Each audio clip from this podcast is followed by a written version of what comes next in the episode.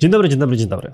Witam Cię w kolejnym odcinku mojego programu konkretnie o marketingu. A dzisiaj konkretnie porozmawiamy sobie o takim jednym ustawieniu w reklamie na Facebooku, które niezależnie od tego, czy jesteś reklamodawcą wydającym 500, 1000, 10, 100 tysięcy czy więcej miesięcznie w tym panelu reklamowym, powinieneś zawsze wykorzystywać, stosować i o nim pamiętać, a najlepiej powiedzieć jeszcze wszystkim swoim znajomym, żeby oni też to robili.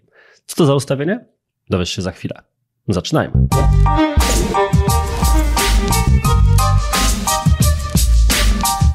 Kilka lat temu na scenie I Love Marketing, jednej z większych konferencji marketingowych w tym kraju, występowałem z wystąpieniem pod tytułem Wykluczanie to nowe targetowanie. I rzeczywiście tak jest, że od tych kilku lat bardzo mocno promuję, że równie dobrze na to, jak ustawiamy swoją reklamę, jeżeli chodzi o dobór grupy docelowej, powinniśmy zwracać uwagę na to, kogo z tej grupy wykluczamy. Ale po kolei, ponieważ zanim dojdziemy do tego końcowego przemyślenia czy wniosku, z którym chcę Cię z dzisiejszego filmu zostawić, to potrzebujemy przejść cały łańcuch myślowy. Naszym punktem wyjścia jest więc to, że de facto, jeżeli chodzi o tworzenie grupy docelowej na Facebooku i Instagramie, to należy pamiętać o dwóch rzeczach. Po pierwsze, masz pewne ustawienia typu zainteresowania, zachowania, dane demograficzne, grupy niestandardowe itd., tak które możesz włączyć do swojej grupy docelowej. Działa to wówczas w taki sposób, że ustalasz na przykład, że chcesz, żeby Twoja reklama wyświetlała się osobom, które lubią muzykę rockową, interesują się ciążą czy jakimiś innymi rzeczami klasyfikowanymi według systemu. Ale oprócz tego, na każdym z tych etapów masz również drugą możliwość. I tą drugą możliwością jest wykluczanie. Działa ona po prostu w taki sposób, że ze stworzonej przez siebie za pomocą tych wcześniej wymienionych parametrów lub dowolnie inaczej zrobionych grup docelowych chcesz jakąś część odbiorców o innych parametrach z kolei wyłączyć. Kiedyś, kiedyś, te kilka lat temu, gdy jeszcze system reklamowy Facebooka, Instagrama działał trochę inaczej, mówiło się na przykład o tym, że w sytuacji, w której kierujemy reklamy do bardziej hmm, majętnych grup docelowych należy wykluczać ze swojej grupy na przykład osoby spełniające miejsca pracy czy wykształcenie typu szlachta nie pracuje. Prawda jest taka, że nigdy to nie działało dobrze. Mówię ci to bardziej w charakterze anegdoty, że po prostu taki był na ten temat pogląd. Natomiast na tym przykładzie łatwo jest wytłumaczyć, czym właśnie tak zwane wykluczenia są. Działają one właśnie więc w ten sposób, że jakichś ludzi o konkretnych parametrach, zainteresowaniach czy grupach niestandardowych możesz ze swojej grupy docelowej usunąć. To prowadzi nas do kolejnego wątku, mianowicie w jaki sposób te wykluczenia są i w jaki sposób powinny być wykorzystywane. Ponieważ co innego jeszcze wiedzieć, że taka funkcja istnieje, a co innego używać jej w prawidłowy sposób. Przeważnie bowiem jest tak, że osoby, które zaczynają się interesować tematyką wykluczeń, dochodzą, powiedziałbym, do pewnego poziomu zafiksowania się. Nie chcę bowiem wdawać się w szczegóły niesamowicie techniczne, jeżeli chodzi o to, jak działa reklama na Facebooku i Instagramie. Natomiast kwestia jest taka, w wielkim skrócie mówiąc, że większość grup docelowych, które możesz ustawić w tym systemie reklamowym, jest tak naprawdę nakładająca się na siebie. Co to oznacza? To oznacza, że osoba o zainteresowaniu X jest jednocześnie osobą mającą szereg innych zainteresowań, co oznacza, że jeżeli tworzysz swoje reklamy w taki sposób, że jedna z nich jest kierowana do grupy X, a druga jest kierowana do grupy Y, to istnieje całkiem spore prawdopodobieństwo, że tak naprawdę, mimo że nazywają się inaczej, te dwie grupy zawierają w sobie dokładnie te same osoby. Ale tak jak powiedziałem, nie jest moim celem akurat dzisiaj, akurat w tym filmie, w tym odcinku podcastu wchodzić aż tak głęboko w meandry systemu reklamowego Facebooka, szczególnie, że ten problem, którym opisałem przed chwilą, jest tak naprawdę problemem, którym należy się przejmować od pewnej i to całkiem dużej skali działania. Jest bowiem tak, że jeżeli Twoja grupa docelowa ma dziesiątki czy setki tysięcy ludzi, a prawdopodobnie tak właśnie jest, to trzeba naprawdę dużego budżetu miesięcznego na reklamę w wspomnianych ekosystemach, żeby być w stanie mieć te ryzyko dotarcia do ciągle tych samych odbiorców. Natomiast jest inne pewne ryzyko wpisane w system, które akurat, jak już powiedziałem we wstępie, dotyczy Cię niezależnie od tego, czy wydajesz na reklamę 100, 500, 1000 czy więcej złotych w skali miesiąca, tygodnia, czy jakkolwiek sobie to planujesz. To wymaga od nas odrobinę wejścia w jeszcze inny element systemu, czyli wyjaśnienia, co to znaczy być czymś zainteresowanym. Dla tych z Was, którzy śledzą mnie wyłącznie z uwagi na te treści bardziej ogólnobiznesowe, to takie pokrótkie wyjaśnienia. W systemach reklamowych opartych o zainteresowania, a właśnie Facebook i Instagram takimi systemami są, reklama działa w ten sposób, że ustawiamy sobie, do kogo chcemy dotrzeć, określając właśnie takie parametry jak to, czym dana osoba się interesuje. Czyli wspomniane przeze mnie wcześniej na przykład zainteresowanie, dajmy na to, muzyką rockową.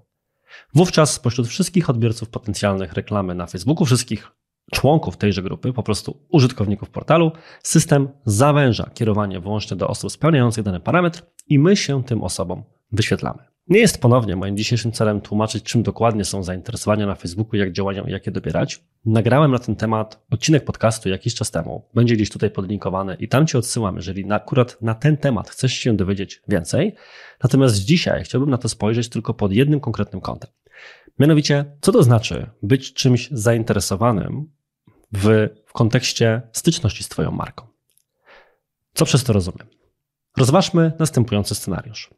Masz dwóch użytkowników Facebooka. Jeden z tych użytkowników jest osobą, która nie ma o tobie absolutnie pojęcia, a drugi z tych użytkowników jest osobą, która była kiedyś na Twojej stronie internetowej, czy wchodziła w interakcję z Twoimi treściami, na przykład zostawiała komentarze na Facebooku czy Instagramie. Każda z tych osób jest opisana jakimiś zainteresowaniami. I tak się akurat składa, że obie z tych osób mają zainteresowanie muzyka rockowa. Przypomnijmy, jedna z tych osób Cię nie zna, a druga z tych osób Cię zna. I teraz rozważmy scenariusz następujący. Uruchamiasz reklamę na Facebooku czy Instagramie i kierujesz ją, jak już wielokrotnie wspomnieliśmy, właśnie na osoby zainteresowane muzyką rockową. Która z tych osób tę reklamę zobaczy? Prawidłowa odpowiedź brzmi obie. Natomiast mam takie wrażenie i widzę to obserwując konta klientów, które przejmujemy, konta, które audytuję czy konsultuję, że większość osób wychodzi z założenia, że różne typy kierowania reklam na Facebooku są nawzajem od siebie rozłączne. Co przez to rozumiem?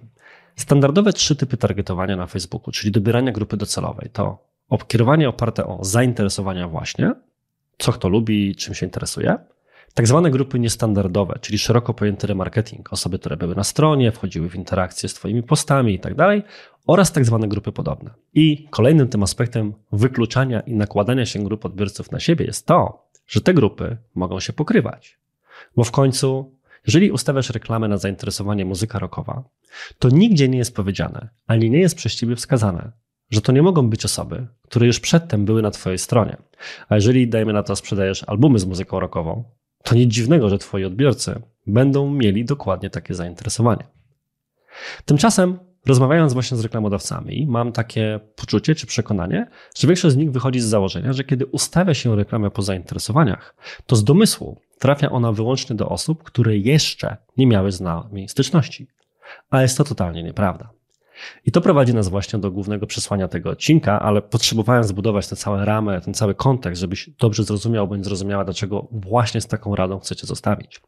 Za każdym razem, kiedy ustawiasz reklamę opartą na zainteresowania, musisz zrobić jedną rzecz. Albo tworzysz, albo korzystasz z wcześniej przygotowanych przez siebie grup remarketingowych, czyli grup niestandardowych odbiorców opartych na przykład o osoby, które były na Twojej stronie internetowej, dajmy na to w ostatnich 30 dniach, osoby, które były aktywne na Twoim Facebooku oraz osoby, które były aktywne na Twoim koncie na Instagramie, no bo jest to osobna grupa, częściowo taka sama, ale są tam też osoby, które nie mają konta na przykład na Facebooku, bądź nie wchodzą tam w interakcję z Twoją marką.